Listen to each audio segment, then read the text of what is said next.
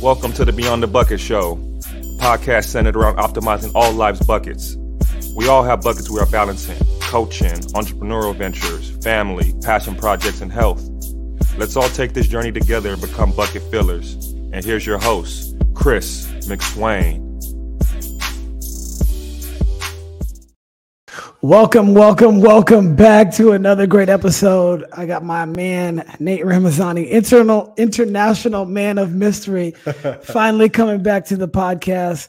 It has been a long time. You were one of the first members on the podcast, and that was via Zoom. Yep. And now we got a whole little studio jumping off in here. So, welcome back, my brother. Thanks, man. I Appreciate you. Scoot the microphone just okay. up a little bit.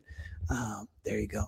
Uh, welcome back. What's uh, what's been going on like the last four years? Yeah, man, it's um, it's been a wild transition to go from you know where we were in, in 2020 to um, you know where we are now, and everybody's kind of you know adapted and been flexible, and you know in, in education we've always used that term learning agility.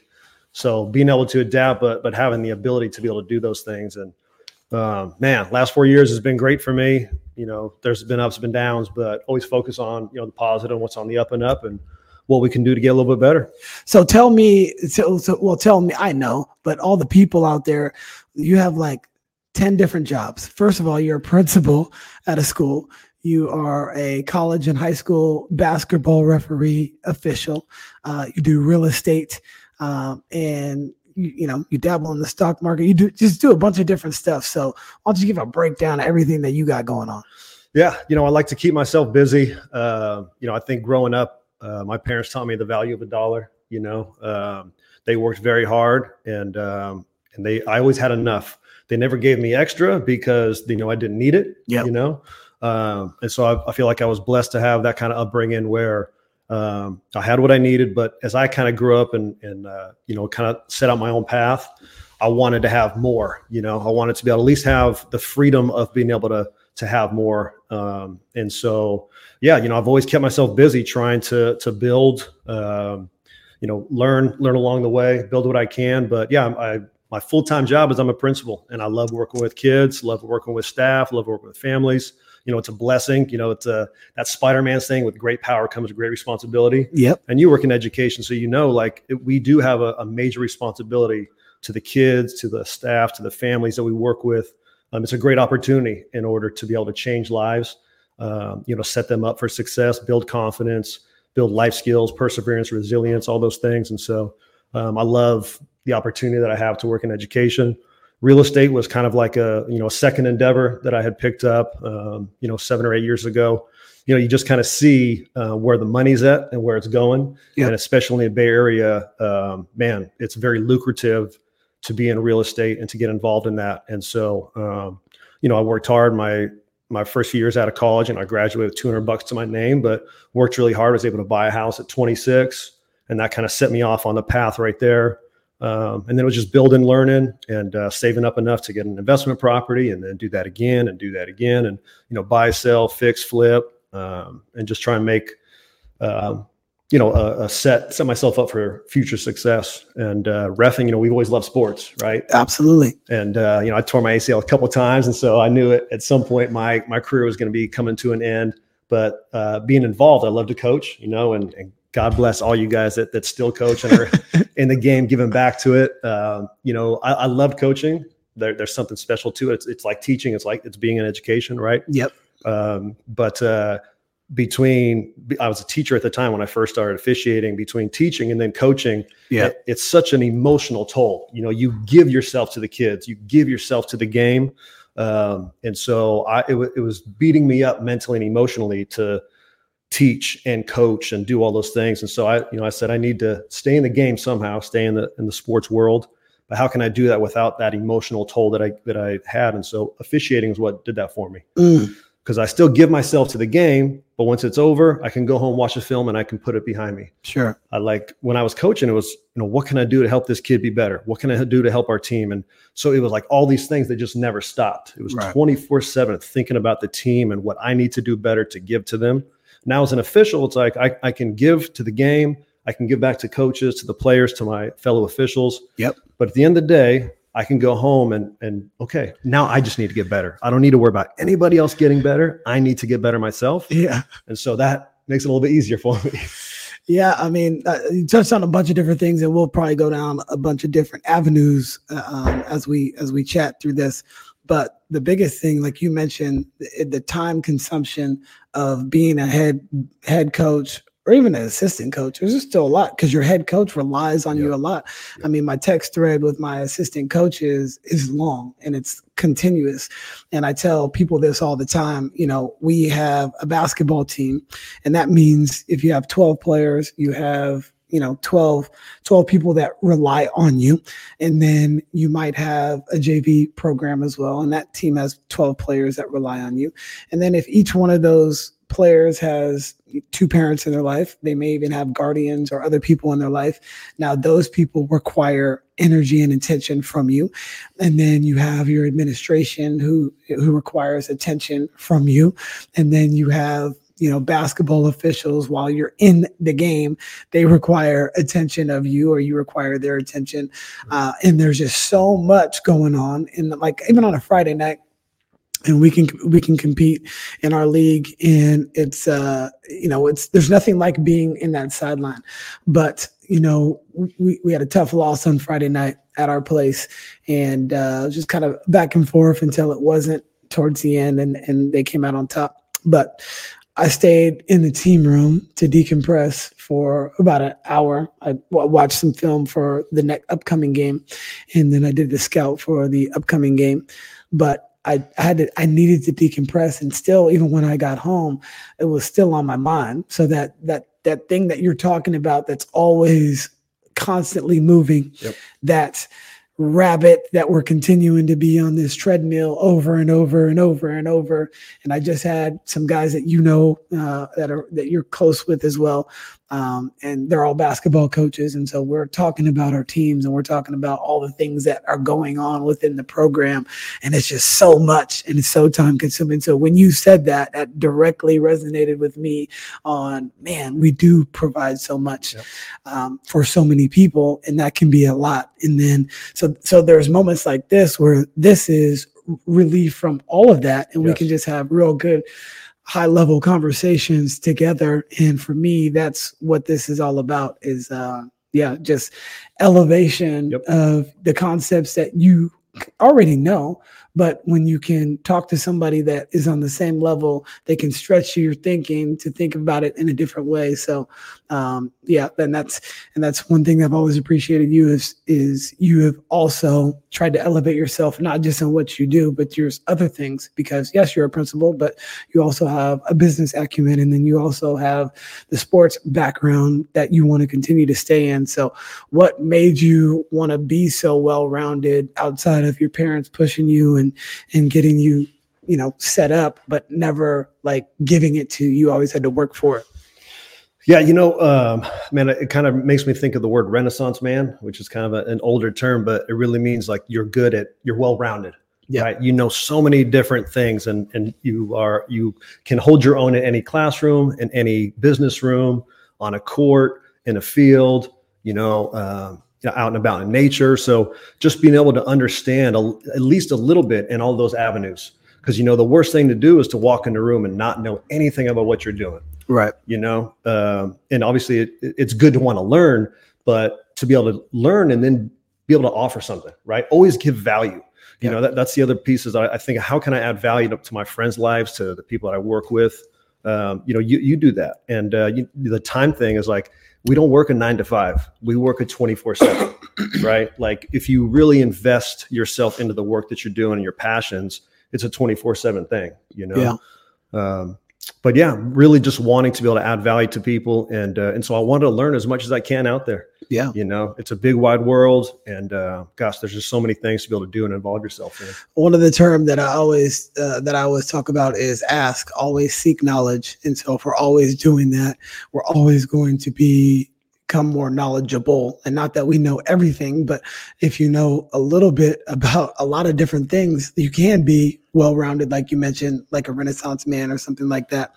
And then as you know kobe was very curious uh, as we as we look above um, in uh, in the studio but kobe uh, made me think about that acronym differently. Ask a s c always seek curiosity and those two things have i think have really benefited us in both of our lives as we've always been curious to know about other people and how they how they think about certain things and we've always been observers and we observe what is going on. We observe the, the the presence that somebody has. I think that's one of the best things that anybody can have in any situation is having a presence. And when you have a presence, it's because you're confident. And if you're confident, that means you've actually put the work in. So, like if you go and do a talk, or I've done a talk, and I'm going to get to a talk that you recently did for some officials at Los uh, for parents at Los Gatos High School and I heard this third party. You didn't even tell me this. I heard this from two separate people about what you said. But you know, if I give a if I give a talk, I have already done that talk in my head over and over and over. I've probably put at least 15 hours of work into a 15 minute talk, if not more. So when I step up on a stage, it's second nature. And then you get a lot of reps doing what we've what we've done as a teacher as a coach you have to be on your feet in front of people mm-hmm. all the time yep. so public speaking is actually very very easy for people like us because we have gotten so many reps or yep. being a team captain back in high school or yep. college or being a leader and that just becomes easy so what people may think is difficult for people like us to to to speak and and be a presence is very easy for us because we've got hours and hours and hours. We put our 10,000 yes. hours as far That's as being a leader and being in front of people. But um, what I want to talk about is you gave a speech to parents at Los Gatos High School, and I'm not sure um, what the what the background was in regards to why they asked you to come speak to parents. But you said something very profound, and I'm gonna give you the Cliff Notes version, and you can give me the real version. But you told the parents and I'm paraphrasing third party, obviously now, but you told the parents there has never been a time where your your son or daughter has thanked you for for yelling at the officials, and um, and and Mark Gray told me that, and Ali Cooper told me that, or and Sarah Sarah Giles, they all told me about what you said. And uh, I think that is so, so very important. So tell me about that comment. Where did it, you know, why, why did that strike a nerve with you in order to make sure that these parents had some sort of knowledge about that? Yeah, you know, uh, so the background of the, the, talk was just the fact that uh, most of the, the high schools now are doing sportsmanship talks with their communities, their families, um, going into the winter season or fall season. And so they asked, uh, could we have somebody from the officiating association to come and, you know, just talk about officiating as, as a business, as, you know, who you are as a career, you know, we're, we're low on officials and what can you tell them about, you know, who you are and what you guys are doing, how much you're trained mm. so that maybe they can have a little bit more appreciation and more respect for the officials. And I said, you know, I'd love to do that, you know, because at the end of the day, it really is about education, right? We want, our, our kids to be to to learn and, and, grow. We want our parents to learn and grow. We're all we're all on that team of of sportsmanship and, uh, and responsibility and all that. And so said, yeah, I'd, I'd love to come and talk. And and so you know, as we kind of got going on the conversation, that was an important piece for for them to understand. Is you know we're all you're there cheering for your child, and you have that you know mama bear, papa bear feeling, and, and you want them to be protected. Um, but beyond that, sports were were you know really designed to bring people together to bring the best out of people. You know, when we think back to the, the Greeks and Romans, it was like, we're going to bring our best to this, you know, facility or this this arena, and we're going to have our best versus your best, and we're going to all cheer them on, mm. right? Um, it, was, it, was, really just about competition, and so uh, that's what I really want us to bring back is just cheering our athletes on. You're a fan, be a fan. And so, you know, you and I played sports since we were small, all the way through college. You know, yep. and uh, and so yeah, just you know I kind of thought about it. And and my parent, my dad was a coach. My mom, you know, was actively involved in all my games, but there was no time where I went home after a game and said, "Gosh, I'm really happy that you yelled at that official." I'm really happy that you were just you know, yelling at every call. That's never happened in the history of my time as a, as a player, coach, athlete, official. And I can't imagine anybody has ever gone home and said that. You know, at the end of the day, the official's there to do a job, they're trained, uh, but they're human. They're going to make mistakes, you know, and it's not because they don't care about the game or don't want to do a good job. But, you know, I said part of the speech, I said, you know, when your child goes and misses a shot, do you yell at them? No. When they go and make a bad pass, do you yell at them? No, because people make mistakes. We're all human. That's a fact. To err, to err is human. But that's a fact. That the same thing with officials. None of us are robots. None of us are going to see it the same way. And you look at these officials in the NBA who are, you know, the best in the world, right? And how often are they having to return a call or go over a call or yep, challenge was successful. So here we are with amateur sports. You know, we need to be able to treat our officials with respect. This, these are amateur sports. Cheer your cheer your son or daughter on, wish them well, cheer the officials on because at the end of the day, it's all about learning the growth and all that kind of thing. Nobody learns by yelling at the official. 100%. You know, and what a parent tells a kid in the game does not actually help them. Shoot, pass, rebound. I hear that all the time. Box out. They know what they need to do. And even as coaches, like we need to sit down and shut up sometimes too. Like we need to chill. And I'm I'm the one included. This is coming from somebody that's stomping on the sidelines just three days ago. but nothing that uh, that somebody from the stand says is actually going to help them if you really really think about it. And I had to learn this from the my my five year old son's basketball game and all the parents are talking and then the first one of the games that I, I, helped out like coach and and he couldn't and when they were on this side i was able to say hey get to your spots and stuff like that and then all of a sudden they were on the other side and i'm way down here and they can't hear and i'm yelling and my wife is yelling and then every other parent is yelling and i said what was going on in your head? He's like i didn't understand what i was supposed to do and the coach was yelling too. So i just like after that i just I was like, I'm not saying anything anymore. And I love the parents. And there's a lot of parents that just go sit in the stands, say say nothing. They'll cheer all the other kids on. And that's where I'm at now. Like even if my son is, is scoring, um, we played football today and he scored uh, a touchdown. He got one touchdown called back because his flag fell off by himself, but it was going to score. And I just, I didn't even clap for him. I just, I told him at the end, I love watching you play today. And that was it. And that's that's hopefully where I'll continue to be because there's just too much stress in regards to athletics for these kids at such a young age. It doesn't have to be that serious. And we as adults have made it too serious for them. And sometimes they have lost that love for the game. That's exactly it. And you know, uh, another big piece of that is as, as a parent, you can't live the game through your child. You had your time, you had your opportunities to play, right? Let your child have their opportunity. Let them mm-hmm. grow and do the thing. Like you are not them, right? As as the parent, as the adult, free yourself of that, you know, that responsibility or that feeling. Like right. just cheer them on. Have them be the best that they can be. They are not you. They are not living through you. You know, they are your legacy. But what you want, what do you want your legacy to be? Probably, hopefully, one of positivity. You know, sharing the growth, sharing the love of learning, the resilience, the perseverance side of things. Yeah. And as a parent, the only thing that you really want, or I can only speak for myself, but I want them to be a good person, treat people the right way, and enjoy their life. And if they are able to do that, then I think it's a pretty successful life. As simple as it, as simple as it mm-hmm.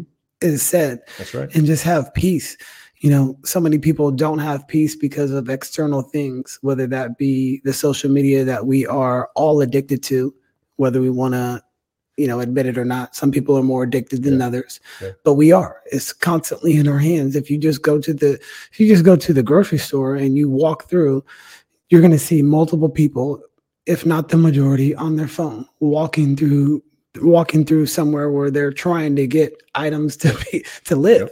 Yep. So when you look at it like that, uh, just keep things very, very simple and just understand if they, and our job as a coach should be this, in my opinion, uh, and that would be did your kid have fun?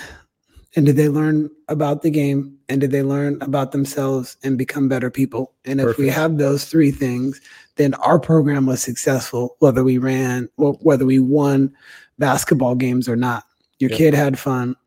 They weren't mistreated or anything like that. They learned something about themselves Yeah. and they got better at basketball, right. which is what they were trying to do and develop. So, life skills right there. you know? Exactly. All, all those pieces are life skills. You know, finding joy in, in the sport, finding joy in your friends and what you guys can do together.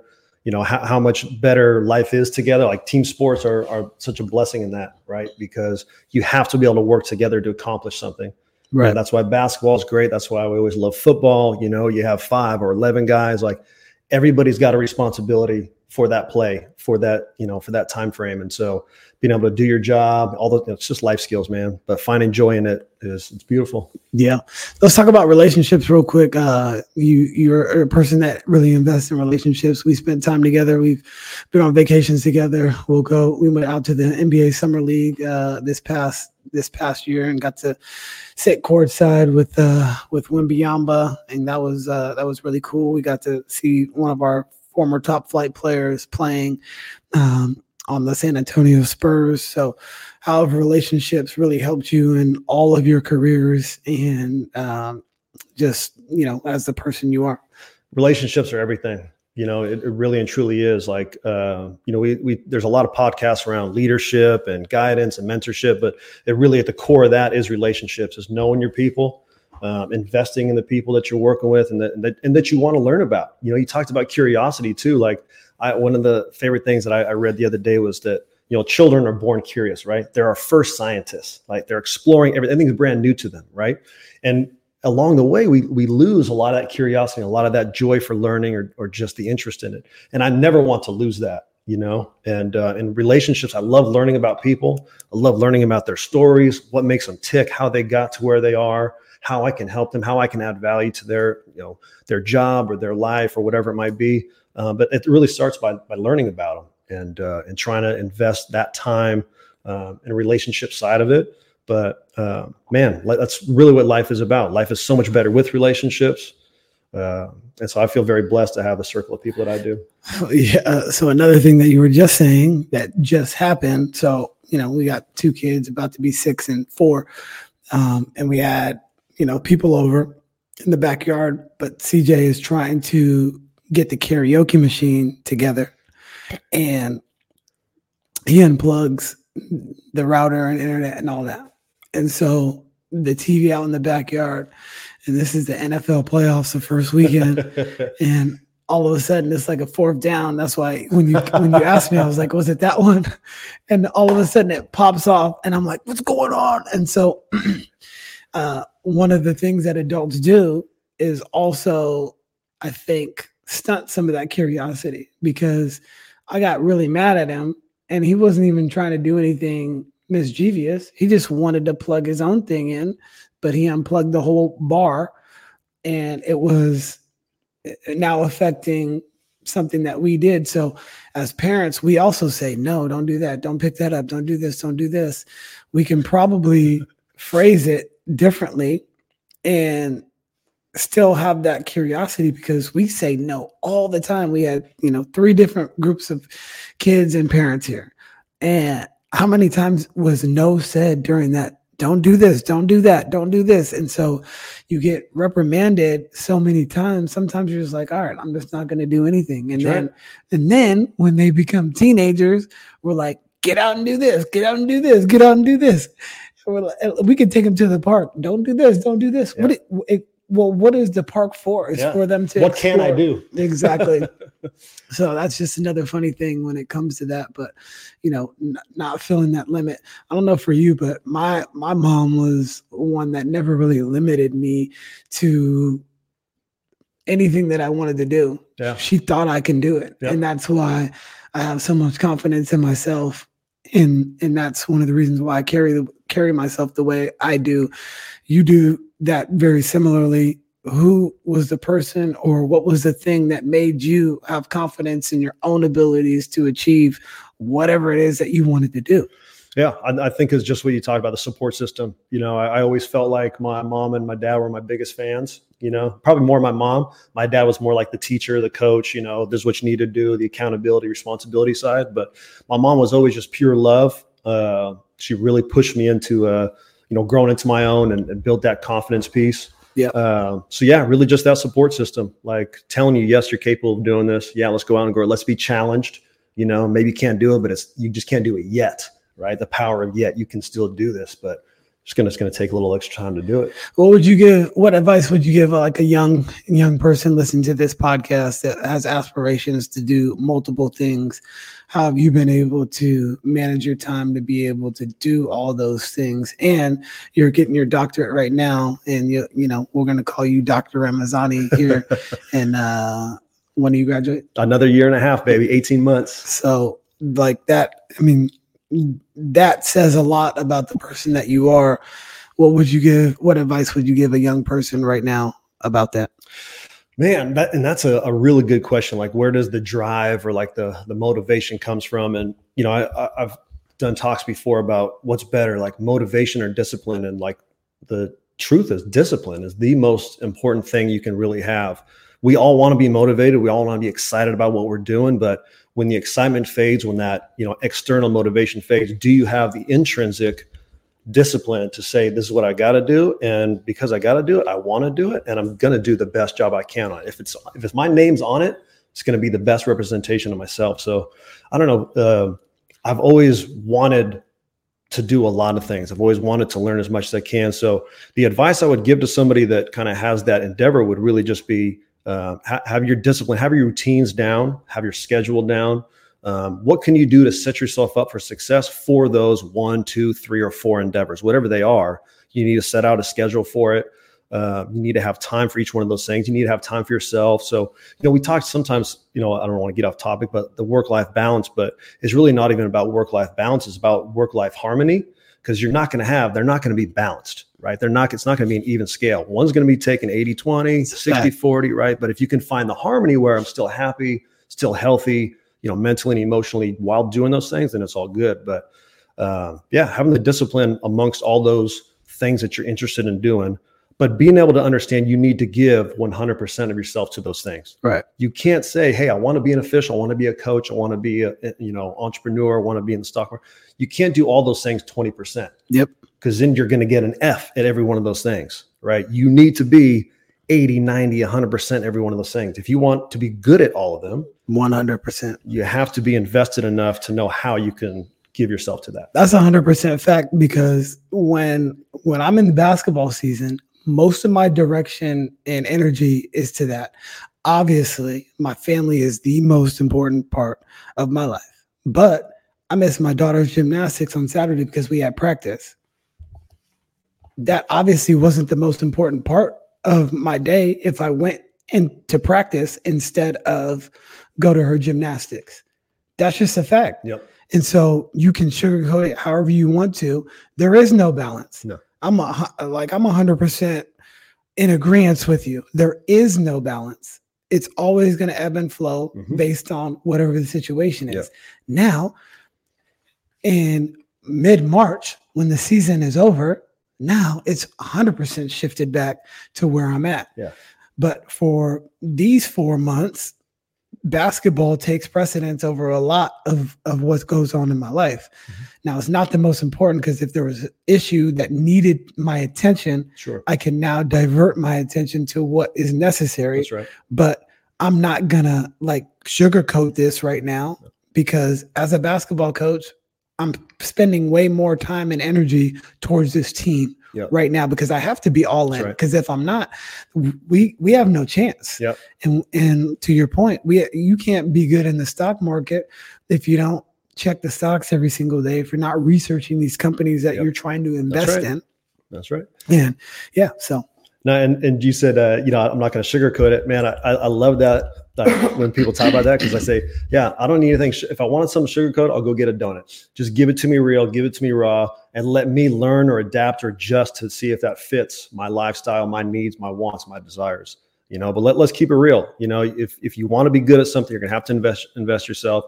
You got to find that harmony about what you know is important to you, and the people that are within your system, your circle, your your family they've got to understand that those things are important to you, and that's part of what makes you tick and what makes you happy. And they need to be able to uh, to fly with that too. Yeah, and on top of that, then when you get where you need to get to, so like when you get home, I need to be locked in fully locked in. I can't be on my phone. That's I can't focus on any of the other stuff because That's I focus so much attention in another direction, which the most important part has not been nourished. Yep. And you Right. have to nourish every aspect of your life. And when you, if you got 20 minutes at home, you need to make sure that you're putting forth that effort. And that, that's, that's something that's really helped, helped me. And I integrate my family with everything that I have. Yes. So if we have AAU tryouts, they come up. Yeah. They're pulling up. My kid is on my kids are on the bench Yep. at the games. They love running around in there. They think that they think I own the place. They're like, why can't I shoot at halftime? This is daddy's gym. Well, no, this is not daddy's gym. Daddy is the coach here. That's Yeah. about it. Yep. Um, so yeah, and, I, and my wife and I talked about that balance and all that stuff because I'm in agreement with you. There's nothing that's ever going to be 50 50. Even our marriage is not 50 50. Yeah. Right now, it's 80, it's 80, it's it might be like 95 Yeah. 5 because she's in there with the kids and I'm out here doing this That's right. and my phone's on airplane mode right now. I'm completely locked into this, Yeah. and that is the only thing that matters. Yeah. And so, you know, everybody talks about be where your feet are and be present and all that stuff, but we actually have to really live that. Mhm. There's another thing that I've seen is um, how many times when you go to lunch or something or go to a meeting and somebody puts their phone like right on the table, unconsciously that is telling that person you are not 100% invested in this conversation. And it makes a whole lot of sense because you have something that's out that's visible for me to see, understanding that if this buzzes, you are potentially or more than likely going to look up at it Yep. and divert your attention from whatever it is that we had going on Right. to whatever it is that is buzzing that phone Right. and i think it's i think it's so very uh important to understand that very thing is like why are we why are we so focused on something that's so external that really means nothing because the only per the only thing that really means something is the time that we have Yes. right in front of each other Right. No, and, and being present for each other, being present in relationships, being present at work. You know, there there is no substitute for those things. Um, yeah, people get sidetracked and, and all that kind of business, but it really is. It's it's being present for your people, for the things that you're doing, um, and not those external um, drives. Um, and uh, you know, I, I I do you know from the outside looking in, I, I love seeing how you integrate your family into all the things you do. I think you do a fantastic job at that, man uh, it's really cool to be able to see that, um, and it just you know it speaks to your character, um, you know, as as a family man and uh, and as a, a value person of, of relationships. So well thank you I love that. I do have a question for you though. Tell me, so you talked about sugarcoating and then you talk about eating a donut. Well, your diet is like the wor Well, the meat part is cool because you eat steak almost every single day. Yeah. But how do you eat junk food? And I'm not talking about just any junk food. You'll have a a carton of ice cream mixed with brownies and cookies, all mixed up Yeah, for just just cuz how Yeah. how can you do that and and still you know be be a part to, on top of your fitness or Yeah. is your metabolism just like that yeah. You know, I think I do, I think I do. I think I have uh, an excellent metabolism. You know, I think I hit the genetic lottery in some respects, but I, I do put in the work. I mean, every single day I'm up early. You know, working out, take my dog to the park. I'm doing push-ups, pull-ups, hitting the baseball for him. So I, I do get plenty of exercise. You know, I'm, I'm constantly moving. I definitely do not eat according to um, the suggested diet plan. The food pyramid, I, I always tell people, I say it's a suggestion. Um, it's not, uh, it's not a have to because I do not follow the food pyramid at all. It's not because you know I'm on a special diet. I, I eat what I like, and so yeah, I do eat a lot of sweets because man, they taste good. Um, but you know, I do have a lot of protein, uh, a lot of carbohydrates in there. That's pretty much the the base of it. Is uh, carbohydrates, protein, and, and then sweets. But and uh, no vegetables I don't eat any vegetables. I don't eat any fruit. do you supplement with anything like vitamins or anything Nah, you know, I uh, I thought about doing that when I got out of high school and realized that I only I'm the only one who ate like that, or it's very rare. Um, I thought about doing it, so I went to the doctor and said, "No, I need to have these blood tests. I need to tell me where I'm deficient." Uh, but every time I've had my and I get my blood checked just about every six months or so. But every time I'm, you know, I'm, I'm good. I'm good. I'm clean, and uh, so I'm fortunate. Whatever I'm, eating, it's getting me the things that I need. Um, and so I don't anticipate changing. You know, I'm 40 years in, and uh, it's probably not going to change. very interesting so again it's not one size fits all. So everybody's going to be a little bit different. Yeah. So you can't, first of all, you can't do what LeBron does. You can't do what Steph does. You can't do what that, like everybody's going to be different. So some people can, some people can sleep for three hours and be good. Some people need eight hours Right. of sleep to be good. Yep. So like, um, same thing. I, I work out every single day. Uh, I rarely take an off day. And the reason is, is because I just need to move my body. Yeah. What, but you know, at 40 years old, I feel great. I'm able to do everything I can with my kids. My kids can jump on me and jump on my back. I don't have any pain, Yep. nothing. Um, even all the sports injuries, I don't, they're healed. Yep. I don't have any issues. Right. And so I think that's one of the biggest things is always getting a workout in. Yep. And it doesn't even have to be strenuous. No. Just move your body. Everybody's got wearables now, even in, on your phone. your phone's got a wearable. So it tracks your Yep. steps. Yep. And if you get if you got 12,000 steps every day, you're doing pretty good. Yep. And that's what I try to get 12,500 steps every single day. It's always more most Yep. of the time, especially when I'm up at, up at Valley because I mean, it's a, All it's a, stairs. it's a good quarter mile. It's a good quarter mile to get to anywhere Yep. over on campus. Yep. Um, so yeah, make sure you guys work out. That- you know what I liked about what you said is you know I feel you feel like you have to move. And I 100% agree with that because that's how I like I'm so ingrained and so disciplined now that I've got to get my workout in. Then if I don't I do feel a little bit off. But you know there's something I read too that was it was great. It said you know you know it's part of that choose your hard or whatever but if you always try and make life easy you make it harder for yourself right? So you get up mm-hmm. you don't want to work out. I want to make it easy on myself. I don't want to work out well, the next day it's going to be even harder to work out. The next now you're going to be so stiff that you can't even work out. Yep. So by choosing a little bit of hard, by giving yourself a little bit of challenge, you actually make yourself better, more functional. It's like, oh, I don't want to read that book. All right, it's too much to. Well, read the book, learn something new. If you stop learning new things, your brain starts slowing down. It's not going to be as effective, right? So, like, choose what you want. You know, do you want a really easy? Well, easy to first, and now it's going to be hard because as soon as you stop doing those things, you're going to get stiff. You're not going to be thinking or or you know learning things as quickly. So keep doing it, keep learning. Like choose the things that are going to make you ultimately what you want to be. 100%. And everything's changing so quickly. Yeah. I mean, you could just look at the college sports landscape. And if you were doing things the way you were doing five years ago, you are now irrelevant Yep. because there's so many people that are difference makers and changing what the normal is. And like Nick Saban just recently recently got out the best coach in college football history. Yep. No doubt. And it can be a number of things. One, he has every right to go out on his own Yeah. whenever he wanted to go out. Yep. But at the same time, did he want to go through all the stuff that is new and having to stay up to date? It's exhausting. Yeah. And especially a place like that where Oh yeah. you're overrun with stress Yes. all the time. High, high pressure. High, job. pressure. You're making you do make a lot of money. And mhm. so that that's the good part. But at the end of the day, there's a quality of life that you still want to have. There ain't no, Yep. there's definitely no balance in No. that position like that. No. And a lot, the new coach that's coming from Washington, he's going to find out, like, oh, great, I got the Alabama job. But he gonna find out Yep. this is a different type of job and you got to be a right. different type of cat Yep. especially when you follow a giant Yep.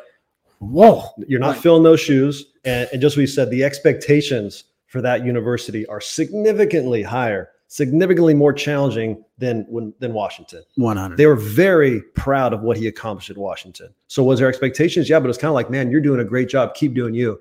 At Alabama, it's going to be, no, what are you doing for us today, tomorrow, and in the future? Are you Nick Saban? No, nobody is. So man, those shoes that he's got to fill, they're you know they're size 24. who do you know anybody who's ever followed a a, a- a world renowned coach and been able to jump in with no issues and keep the ball rolling Nah, is there anybody nah, nah. There's I don't think there's anybody in the history of, any of the the major sports that has done that. You know, there's been guys that have been successful, but uh, definitely they've been compared to that past legend and that past successful person to some degree. Uh, and you know, we're all trying to make a name for ourselves. so maybe maybe Roy Williams from North Carolina. He Yeah. followed Dean Smith, if Yep. I'm not mistaken. I don't Mhm. know if there was somebody in between there, but I think he just followed Dean Smith. Yep. I think Roy, but he already was he was already good at Kansas. He had already won a national championship. So I think that is a little bit different when you've already won. You get a little bit more grace, and he was already at North Carolina before coaching with him. Right. Um, so he he's one that comes to mind. But like on the women's side, who's gonna who's gonna step in for Tara VanDerveer? Who's gonna step in for Geno Auriemma? Yeah. Pat Summitt, whoever came in after her, did not live up to what she No. what she had. Uh, Bill Belichick. I don't know if Jerod Mayo is how is he going to do? Yeah. I mean, he's probably a great dude and Yeah. is in the program for a long time. Yep. I don't know who else. Who was there anybody like who followed Phil Jackson at for the Bulls? Nobody. Yeah. Don't even remember. Um, and then the second time with the Lakers, like five different people Yep. until Yeah. Just a rotating carousel there. yeah. Uh, I don't know who followed Red Auerbach, but was it uh, Bill Russell? Was he like a player coach? Yeah. Yeah. Yeah, man, there, there's just no, there's no replacing any of those people. You know, like, you know, I try and think of how, uh, I mean, we, we've all taken on different jobs and roles, right? And, you know, I'm principal, so I took over a former principal as a former leader, right? You know, when I think about um, taking over a new spot like that, you know, you have to dress with the staff like I'm never, or the team or whoever, I'm never going to be that person. I'm always going to be me. Now, you tell me what things you valued from that person, and I will try and, you know, deliver those things. Yeah. But at the end of the day, like I'm going to do things my way because that's who I am, right? And I'm, I'm going to try and appeal to all of you guys in, in your special way and your new unique needs. But man, you, you fill in a, a position like that, and it's not just your people because now you're talking about a whole fan base that you're trying to appease. Yeah. And you can't you can't please everybody. No. and you have to be okay with Yeah.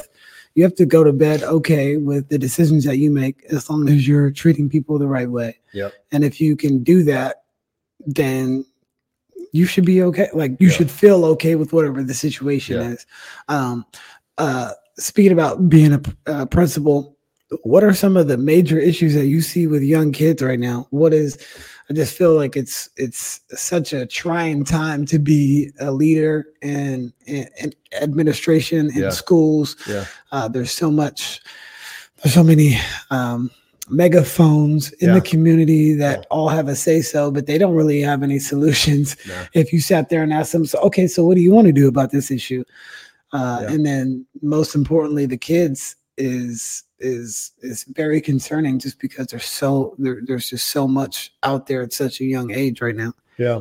You know, education, it's it's a really tough space to be in. I think at, at any time you look at it, but now more than ever, the demands on public school educators and just educators in general is higher than ever. Um, and the scrutiny is higher than ever.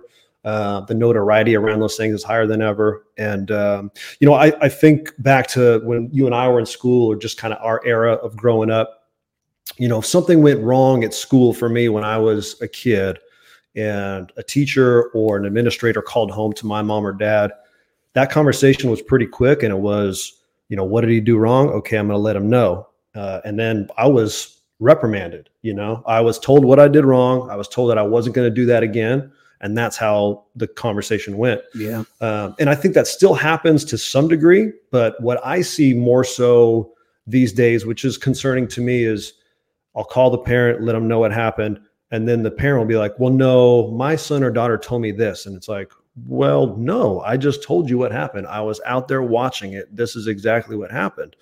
Um, and so there's kind of a, a disbelief sometimes from from the parent community. And this is, you know, it's not all the time. This is still a small percentage, but those are hard to take you know as as a leader as somebody who's who's here re- who really cares for your kid like i'm not calling you to reprimand you as a parent i'm calling you to say here's the problem or challenge that your child had.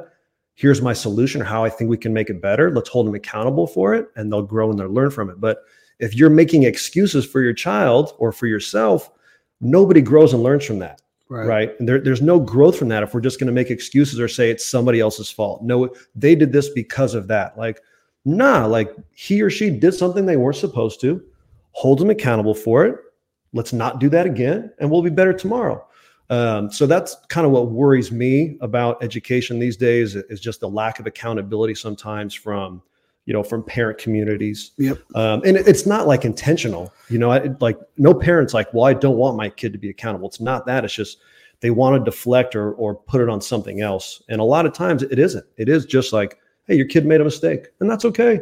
We can live with that. We'll grow from it. Like I was not a perfect child. Shoot, like I got suspended. I had things that you know I did that I'm certainly not proud of, but my parents held me accountable. I served my time. Whatever my I heard that the consequence of my action was served. Yeah. I learned. I grew from it, and I turned out okay. You know, I'm in a position now where I can help other people when they make mistakes to think about how they impacted others. How did your words, your your actions impact somebody else? You know, and that's really where the learning part takes place. Right. Uh, I don't know if you remember, we chatted a while back and uh, was saying, you know, there's some kids that, you know, were trying to like be rough or whatever with CJ. And I was, and I wanted to tell him to like how we would, how we would do it How back in the it? day. And you just, I was, handle it Yeah. like handle it. All right. You tell him one time. All right. If not, then you got to handle it. And then you gave me some really good advice. And I was like, you, you were like, well, what would the court of law say? You brought that out on me. If, if, if you were to retaliate on somebody and then that person gets injured. And I was like, well, you know, that would be an assault, blah, blah, blah. And so that was, that was kind of, uh, like something that was that added value to my perspective and my my original perspective be like no handle it go ahead and you know do what you got to yeah. do to make sure that that doesn't happen again but in hindsight that is not the right way to approach it you have to try to de-escalate the situation and remove yourself Yeah. because how we would how we grew up that just kind of was the code Yep. but that's not how things work out. And Yep. yeah, so No, yeah, and, and that's a good piece of it. You know, yeah, a parent calls me uh, about a fight, right? And uh, you know, this kid hit this kid, and then this kid hit back. It's like, well, my kid was just doing self defense. No, did your kid get hit and then run away and go get somebody? No, your kid turned around and slugged the kid back. And I'm not telling you that that's not what I would have done when I was his or her age. Yeah. But I'm telling you that's that's not acceptable. That's mutual combat. If they're out on the streets and they do that, they both go to jail. You know, it is what it is. The cops are taking both of them. So um, that's how the education system has to operate. You know, our, our job is to try and teach de-escalation, you know, try and, and teach coping skills, frustration skills, all those things so that they don't make decisions like that. Um, but no, that that's not doesn't meet the definition of self-defense. If you whack just because that dude hit you first, nah, you know, that's not how it works. for sure. And same thing in a basketball game. If somebody does something to you and you do something back, well, both of you guys are getting kicked out of the game. Yep. Simple as that. And that's uh you know, that's a that's a lesson that we have to learn in restraint. Yep. Uh in certain situations you have to just be very, very calculated and calm before you actually react. And I think a lot of us, especially in the positions that we're in, if we just keep that level of calmness, the, the situation will de-escalate. Let's say you had an angry parent, uh, or I had an angry parent, you know, um, uh, at school or on the basketball team, and how you handle that situation is going to go a long way with what actually happens next. Yep. Because that is the kicker. And I, I don't know if you heard this, but um, E plus R equals O. So event plus response equals the outcome. So there's an event, and uh, I forget. Um, I forget where I was at, but there was a situation, and this person came at me with some energy, and I came at him with no energy back. Because if that same energy That's would right. have occurred, That's right. if we look back, you know, when we first met 20 years ago, 20 plus years ago, Yeah. that would have been a different situation. Hundred percent. And you have to, and my kids were around. So I got to make sure that I'm cool Yep. And collective Yep. in all situations. And same thing goes for you because right. there's a lot of situ. have- Is there any situations that you found yourself in that is like, ooh, this is a little sticky? Oh yeah. No, I mean they they happen more frequently than than I'd want to, you know, than happen. But it is what it is. And you know, I, I talk to my staff about that quite frequently because yeah, we get parents that come in hot, right? Uh, come in firing, and, and I always try and tell my staff like, What do you fight fire with? Water. You can't fight fire with fire. So when somebody comes at you really hot, you can't give that hot right back because that outcome is not going to be what you want. Nobody wins when you're both coming at battering heads, firing and firing. Somebody comes to you with fire, give them some water. You know, try and cool that situation down. Try and empathize with what they're going through. Um, it doesn't mean you give in, but you at least have to empathize with what they're going through and what they're dealing with, right? Um, even if your opinion is different and you can articulate that, but you got to do it in a way where they understand, like, I hear you, I understand where you're coming from. Once they've at least drawn some of that back down, now let me talk to you about where my my logic, where my reasoning, and where I'm coming from from this decision. You know, but you can't just fire back. Fire with fire doesn't. I talked talk to one of my other friends who's in administration at a uh, public uh, middle school, and the parent came in hot at him. He said, First of all, I didn't do anything wrong today. yeah. I'm just alerting you to whatever it is that happened. Yep. And this is what happened. All we want to do is find a solution. Yep. Can we just find a solution? And you coming at me, I didn't, I didn't, I didn't, wh- wh- whatever it is, I didn't cheat today. I didn't send a text. I didn't, cheat. I, didn't, punch somebody. yeah, I didn't do any. I didn't do any of these things. yeah. But one of those things was done, and it happened to be your child. Yep. Yeah. No, I mean, even, even the, the things like when parents come to me, this person said this to my child, and what are you going to do? It's like, okay, well, I'm going to talk to that person. You know, I'm going to talk to your child and make sure, but I can't control what somebody says to your kid, Yeah. and nobody can throughout their life. So, what do we really want to learn from this? That we're going to tell people not to say something mean, and no one, no one will ever say something mean to your child, because that's not the truth. Somebody's going to say something mean to you throughout your life. How do you respond when somebody says or does something that you do not like? Yeah. That's where the lesson's at, Yeah. you know. And uh, and teaching that to a really fired up parent is very challenging. So you got to do it, you know, strategically and and t- and take your time with it. But ultimately, yeah, what is the solution? What what do we want to answer right now? You know, like we, you and I did not create this problem, but here it is in front of us. How can we work together? How can we partner up to solve this for you, for your child, and and hopefully for that other family too, right? Because Right. they've they've got a concern that they've got to address. Yeah. So and that's that's how you can fix a lot of uh, fix a lot of problems is trying to find a solution and there's a lot of times that i try to reverse engineer things all right well where where do i want to get to all right so like if you're trying to get your doctorate where do i want to get to all right so i want to get here and there's a bunch of different steps it's a two-year process to finally get this actual goal and and and, and if you looked at it like all these steps that you actually have to take to actually get to that process of getting your doctorate, you'd be like, my goodness, this is a lot. yep. But just like you know, walking a mile seems like if, if you just looked at the distance from walking a mile, but if you take a step, you take a step, you get closer, you get closer, you get Yes. closer, and eventually you'll get to your destination. And so, whatever it is that you're trying to attain, you don't have to go fast. Yep. You have to go very slow, and sometimes it's methodical, and sometimes Absolutely. you're going to take a few steps back. But that's Absolutely. okay as long as you're you're putting steps forward, and that's why I think I always talk about process, process over outcomes. Because if your process was good, if we drive and kick and get a good shot, and they miss it, well, it was a good process. Yes. So at the end of the day, those are the type of shots Yes. that we want to take. We'll take that process nine times out of ten if we can. Yeah. Right. And and there may be a time where the process was bad. You take a crazy shot and you hit it, especially in women's basketball. There's always like a bank shot that Yeah, goes yeah. in in a game. There, I, I you could probably count on average one bank shot per game in our game, um, but the process was still bad. So the the the statistics will say that you're not going to win over time. You might win a little bit, Yep. but you're not going to win over time. Well, and I, I like what you talk about the uh, the process of it and like reverse engineering. So yeah, you, if you looked at your schedule like this year, right, and you may say, "Man, I want to go,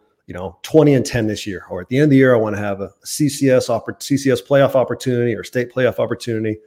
And so you're thinking about that and like, man, I've got to move mountains in order to do that. I got to move mountains. Now, how do you move a mountain? You do it one stone at a time. Mhm. So that first practice, that's one stone, man. Second practice, that's one stone. You know, one game where you guys over you came back from 10 down, that's a boulder. You just moved a boulder, you know, mm. but each one of those things help ultimately the end of the season. Man, we moved all we we moved a mountain. We had mm. this mountain over here. We were 0 and 0 with no experience, with nothing accomplished. We moved that whole mountain. You know, we finished 27 and 11, you know, second CCS. We got an opportunity to stay playoffs. Like that's how you move the mountain, one step at a time, one practice, one game, one uh, thing that was difficult at a time that you did. Yep. You know, uh, when you look back on your high school career, what is one thing that sticks out to you? Man, high school career it feels very long ago now. Uh, every it, year gets it, a little bit more it, removed. It is. It's almost twenty five years. every, every, year get, gets a little bit further and further from it, uh, and so I don't know if I get better from it or if I get worse. But um, you know, I think if I could have changed, was it changed anything or just something that's no, impactful? What, what is one thing that sticks out to you?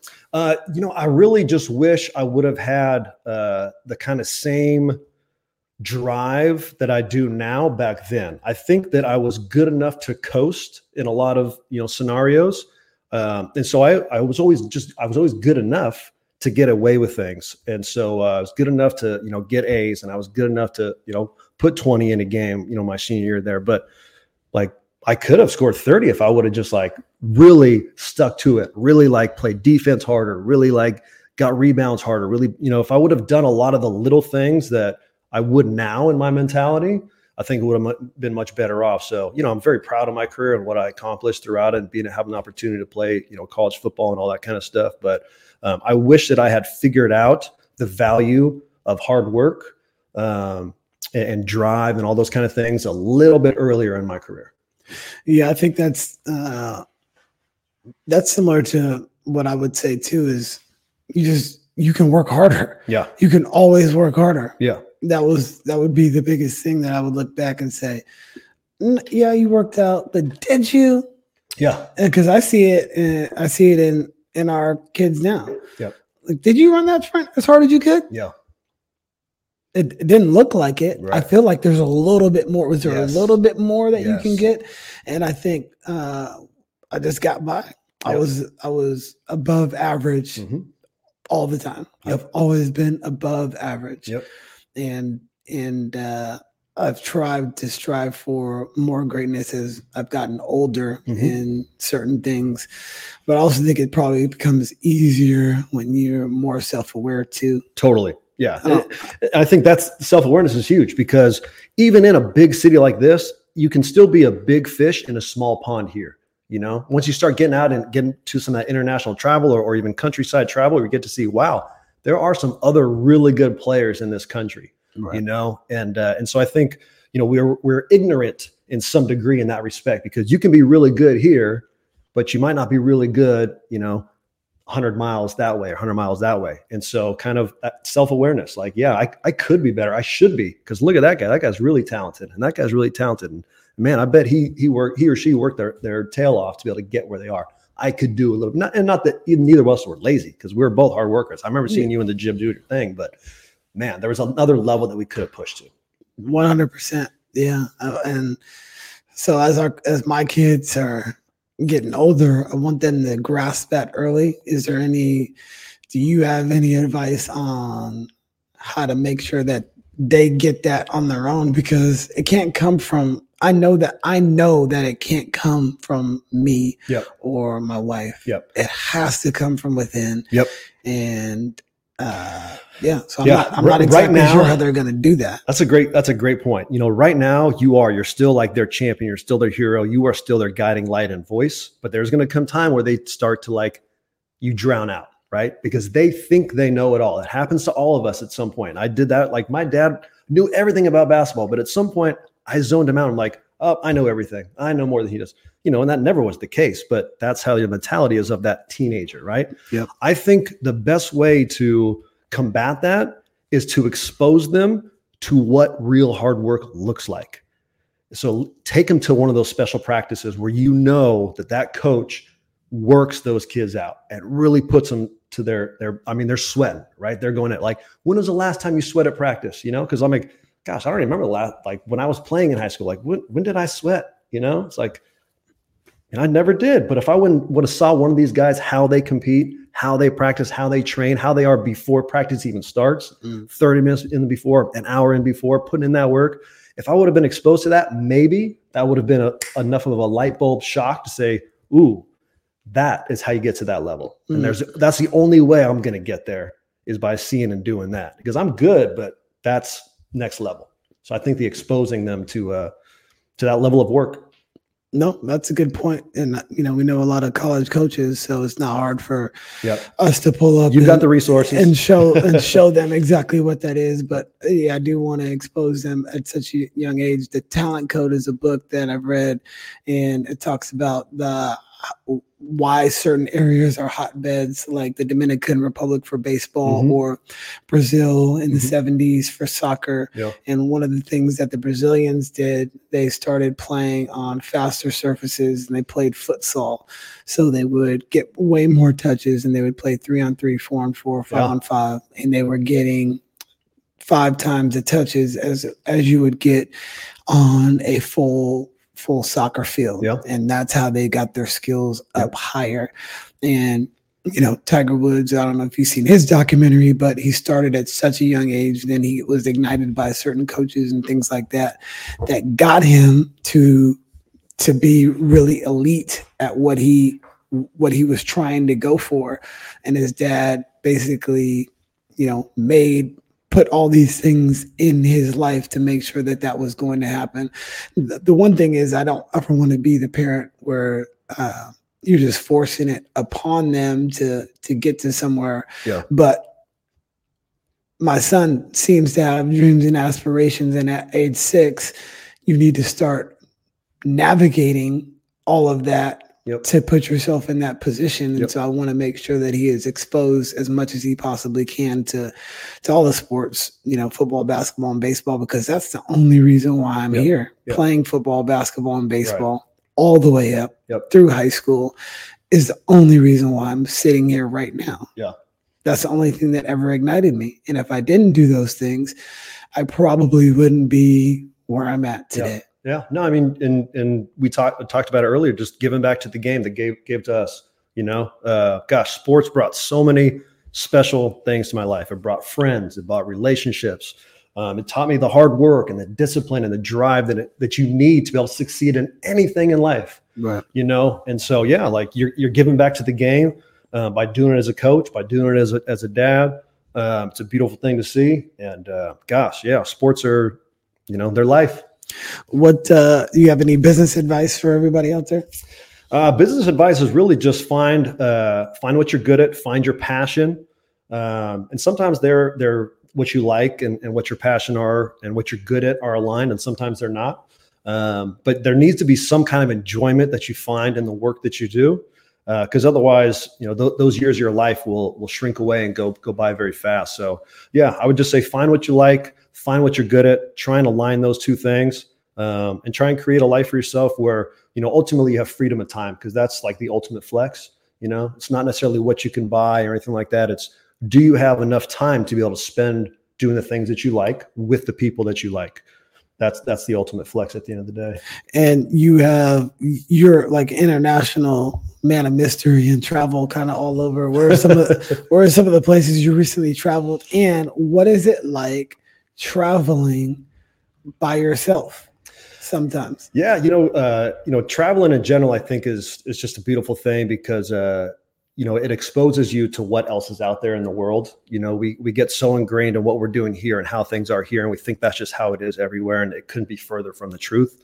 Uh, you know, America's uh, the you know the greatest country, but there's so many great things out there to see and do, and uh, the cultures of, of different people are, are amazing. You know, I've, I've been to Fiji, I've been to Belize, I've been to Dominican Republic, um, El Salvador, Panama, uh, French Polynesia, Bora Bora, Moorea, Rangiroa, Taha'a.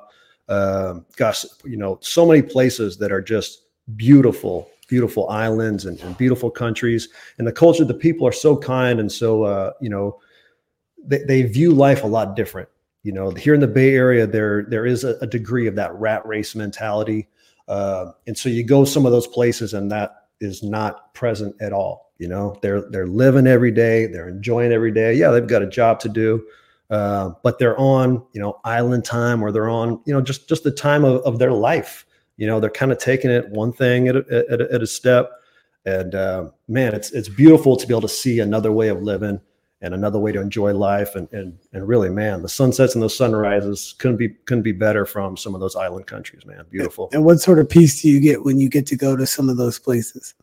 You know, I think for me, it it really just kind of highlights what I said before. Just it it highlights my freedom of of time. You know, I've worked really hard to be able to uh, save up and, and create a life now where you know I, I still you know I work my my calendar is 209 days out of the year that I work as a principal, 209 days. So I try and find, you know, 100 days of those where I can travel and go and do things. And that, you know, it doesn't always work out like that, but, you know, as close to that as possible. You know, we get, uh, you know, the week off and, in Thanksgiving and a week, a couple weeks off in, in December. And, you know, whenever those times are, I pretty much try and, and, get out of Dodge. I try and fly somewhere unique that I haven't been to and see what's out there and, and meet the people and talk to them. And, and uh, I mean, I don't uh, really deviate from what I eat. I eat, you know, protein and, and rice and, and, and those things, but uh, I do love seeing waterfalls and hiking the you know, volcanoes and, uh, you know, doing all things like that because uh, there's just so many wonders out there. And so, how do you do it by yourself? I've never been on a vacation by myself. We were, Maddie and I were at dinner last night, and there was a guy that was eating dinner by himself, and and and not at the bar. It was just like a d- dinner for two, but it was like for one. And so we were like, oh, okay, that's interesting. And Willow Glen to be eating by yourself, but hey, you know, maybe she's like, maybe he got stood up. I was like, I don't know, um, but I'm yeah. gonna ask my buddy. now, you know, I, I like traveling. I mean, I would love to be able to travel with friends, you know, significant others, whatever, whatever it might be. Uh, but that's not always possible. You know, not everybody's got the same, you know, obviously calendar schedule that I have. Um, not everybody has the same resources. Um, but traveling by yourself, it kind of teaches you how to enjoy things kind of on your own. Uh, you know, the good part about it is like I don't have to check in with anybody, see if this is what they want to do. Um, I get to do everything I wanted to do, you know, kind of on my time. Um, and it kind of builds some of that confidence and independence in, in what you're doing. Um, so those things I appreciate. But I mean, ultimately, it is, in my opinion, it's it's more fun to be able to share the experiences with others. Um, so while I, I do travel alone on occasion, I much prefer um, bringing friends, bringing significant other because uh, sharing experiences is you know much more enjoyable to me. Yeah i think kevin hart was saying that it sucks to be the only only one with money because he has the he can do anything and some of his friends can't yeah so it makes it very difficult to do things if and so he found ways for all his friends to earn money so they can have the freedom and flexibility to do what they want like you said that is the ultimate flex yep. doing what you want when you want to do it without any say so from anybody else yep. is is great. I think that is freedom. Mm-hmm. If you can do that, that is freedom. And that doesn't mean you actually have to make a whole lot of money because you talked about the the island people, they are free and yep. they're on island time because yep. they don't have any worries about nope. whatever it is that's going on. Time is is precious to them and mm-hmm. and so each second is valuable and you know, taking a leisurely stroll is okay. Yep. And when we're here, we are so much more uptight and uh, intense for no reason a yep. lot of the times. Yep. Um, and that's something that I wish that I would do a better job of is is like chilling out yep. because it's just it feels like there's so much going on. But at the end of the day, uh, I do get a lot of pockets of time too with with the schedule that we have and and my wife and I like to travel a lot. We've been to a lot of places as well and so that's that's really cool. Less now since we have kids, yeah. but now the more challenging. The travel trips are usually with them. So yeah. yeah. Um any other wise words for the people out there today? Uh, you know, I, uh, I, I talk to my staff every week. I try and give them lead them off with something that's uh, interesting or motivating. And uh, one of the things that I talked about the other day was uh, the the uh, the whole glass half full. And so uh, I want to I just want to mention this because I think it's a good one. You know, a lot of people talk about glass half full, glass half empty, um, and so there's I actually really think there's four kind of approaches to it. So the person who sees a glass half full, he walks in or she walks in, glasses, you know full of, full of rose lenses, right? Oh, this is a glass of half full water, and that's that's exactly what I wanted. That's exactly what I needed. Was this half glass full of water? The pessimist walks in is like, oh my goodness, I'm so thirsty. That's not enough water in there. What am I gonna do? There's nothing like that's just not good enough. The realist walks in. The realist says, oh, glass of water, cool, I'm thirsty. Pounds it, puts it down. Man, that was really good. What are you guys arguing about over here? The superstar walks in, though, the rock star, the real person who's really got the right approach walks in and says, What's going on? Oh, well, I had this like optimist. Well, there was this beautiful glass of half full water, and the pessimist, there was only only half empty glass of water. The realist, oh, I drink a glass of water. This rock star, the superstar says, Hey, there's plenty of water out there, plenty more cups. Let's all go get what we need. Whatever you guys need, I can help you out to get it. Right. But it's all the resources are out there. Let's go do it. So, so really, it's like just approach life with a can do attitude. All the resources are out there, all the abundance is out there. What do you want? Somebody can teach you how to get it. You can learn how to do it, but uh, it's out there for you, man. Yeah, that's true. And like basketball term was, oh, they got so and so. Well, we got you. Yeah. that should be good enough. That's it right. doesn't it doesn't really matter. And everybody like stay in your own lane. Don't worry about what everybody else is doing just make strides to improve yourself. And if you can improve yourself, you're just going to be trajectorying up. That's and right. if you can continue to go up and up and up, then you'll look back and be like, oh, wow, I took a major leap. And people, and I, I, I, see this, and I bring it back to my kids just because, uh, like, he's about to be six uh, in a few weeks.